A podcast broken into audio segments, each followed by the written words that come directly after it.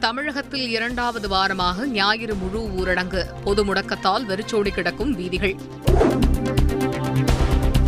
தமிழகம் முழுவதும் ஊரடங்கை மீறி வெளியே சுற்றியவர்களுக்கு போலீசார் எச்சரிக்கை தடுப்புகள் மற்றும் சோதனைச் சாவடிகளை அமைத்து தீவிர கண்காணிப்பு. புதுச்சேரியில் களை கட்டிய காணும் பொங்கல் மணக்குள விநாயகர் கோவிலில் பக்தர்கள் வழிபாடு. தமிழகத்தில் இருந்து புதுச்சேரிக்கு செல்பவர்களிடம் தீவிர சோதனை. அத்தியாவசியம் இன்றி வருபவர்களை எல்லையிலேயே திருப்பி அனுப்பும் போலீசார். புதுச்சேரியில் மது வாங்குவதற்காக சைக்கிளில் புறப்பட்ட மதுப்பிரியர்கள் தடுத்து நிறுத்தி அபராதம் விதித்த காவல்துறையினர்.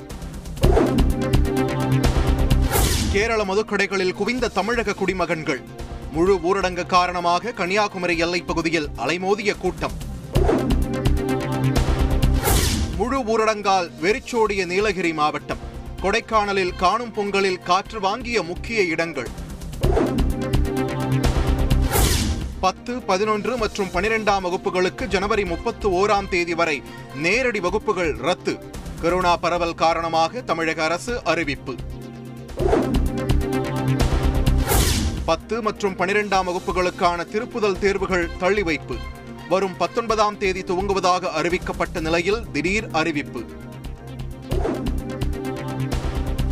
கொரோனா தடுப்பூசி திட்டம் துவங்கி ஓராண்டு நிறைவு. சிறப்பு தபால் தலையை வெளியிட்டது மத்திய அரசு. கொரோனாவுக்கு எதிரான போரில் மிகப்பெரிய வலிமையை தடுப்பூசி சேர்த்துள்ளது. பிரதமர் நரேந்திர மோடி பெருமிதம். ஒமிக்ரான் தொற்றில் இருந்து முழுமையாக பாதுகாத்துக் கொள்வதற்கான ஒரே ஆயுதம் தடுப்பூசி மட்டுமே.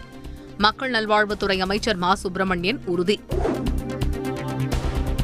சென்னையில் இரண்டாயிரத்து நானூற்று ஐம்பத்து நான்கு தெருக்களில் கொரோனா பாதிப்பு.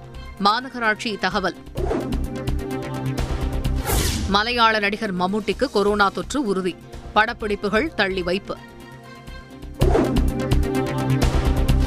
உத்தரப்பிரதேசத்தில் பாஜகவில் இணைந்த ஐபிஎஸ் அதிகாரி ஆசிம் அருண் தேர்தல் ஆணையம் விசாரணை நடத்த சமாஜ்வாதி கட்சித் தலைவர் அகிலேஷ் யாதவ் கோரிக்கை.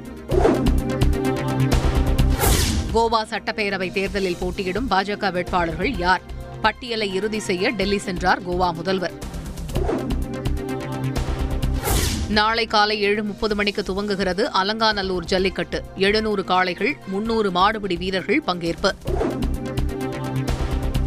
அமெரிக்காவின் டெக்சாஸ் மாகாணத்தில் தேவாலயத்தில் மர்ம நபர் துப்பாக்கியுடன் புகுந்து மிரட்டல். புனை கைதிகளாக இருந்த அனைவரையும் விடுவித்தது போலீஸ். ஜோகோவிச் விசா ரத்து செய்யப்பட்டதை உறுதி செய்தது ஆஸ்திரேலிய நீதிமன்றம். ஆஸ்திரேலிய ஓபனில் விளையாடாமல் நாட்டை விட்டு வெளியேறினார்.